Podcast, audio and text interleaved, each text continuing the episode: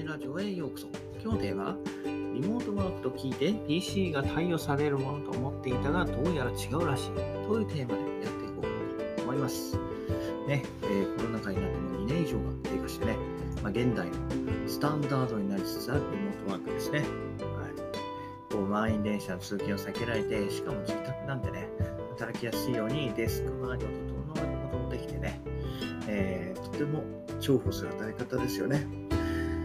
まあ、あとは何よりその通勤時間が0分となってね、まあ、自己啓発とか副業に当たられるのが最も大きなメリットですよね。はい。えー、私みたいにね、こう地方都市から長い通勤時間をかけて通勤しているね、えー、人間にとってはこれ以上ない働き方と改革だと思います。ただね、うん。私がね、こう勤めていた会社、今の会社と前の会社ではね、決定的な違いがあるんですけど、それはリモートワークの PC を自分で買うかどうかなんですよ。で、今のね、新しい職場ではね、PC が対応されて、それをね、えー、使って仕事をすると。なんで、PC を買う必要はないと。ただ、前の会社では、なんとね、リモートワークの PC を自分で買わなくちゃいけないっていう、なんと不思議なね、あの、環境だったんですよ。で、もちろんその、ね、あの、お金は出ないですよ。はい。お金は出ないから普段の給料で、えー、買ってくださいということで、えー、ございました。はい。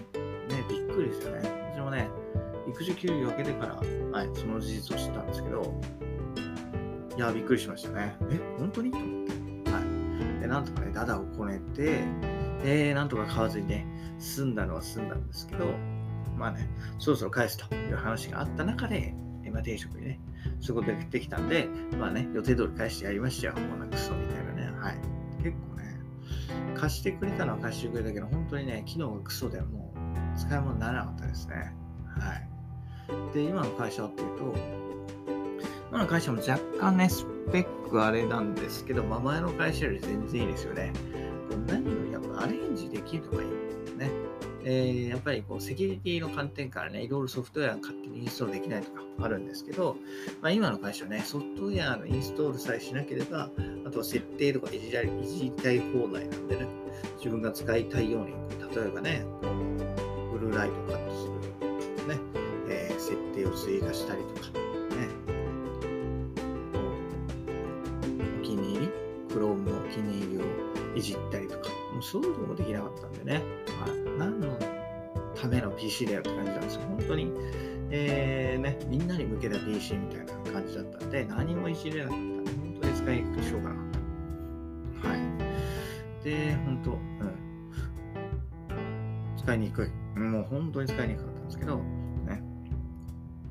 で、PC をね、自腹で買うの当たり前なのかどうかっていうところで、ね、ネットを見てみたんですけど、まあ、リモートワーク経験者の約半分がね、こう私物の PC とか、あとはタブレットを使ってね、仕事をしているっていう、えー、回答を私見つけました。う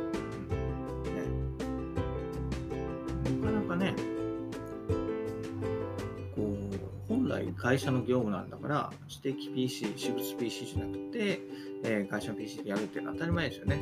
そのこう、ね、会社の仕事だからっていうのもあるし、あとやっぱセキュリティの面がありますよね。私物 PC で万が一漏洩しちゃったらどうすんだよっていうところを、あんまりね、こう気にしてる、してないところもあるみたくて、そこは順番逆なんじゃないかなと思いますよね。うん、やっぱりセキュリティがあってこそ、うんね、そう最低限ね、仕事をする環境を作ってこそ仕事ができる、いい仕事ができるかなと思ってるんで、ぱりもう PC をね、対応してくれない会社っていうのはちょっと考えた方がいいですよね。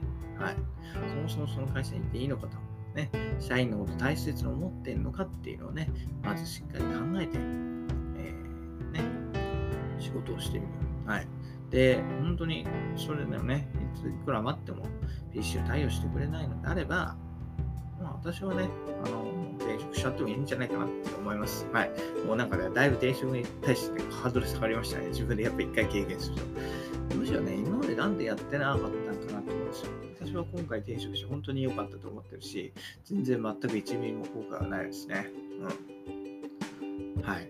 なんでね、ちょっとだから転職に対して日本人ね、少しハードルを下げてみてもいいんじゃないかなと思いました。はい。で、で転職の話についてはいろいろしてるんで、もしよかった聞いてみてくださいと。いったところで今日はね、リモートワークと聞いて PC が対応されるものと思っていたが、どうやら違うらしいというテーマでお話ししました。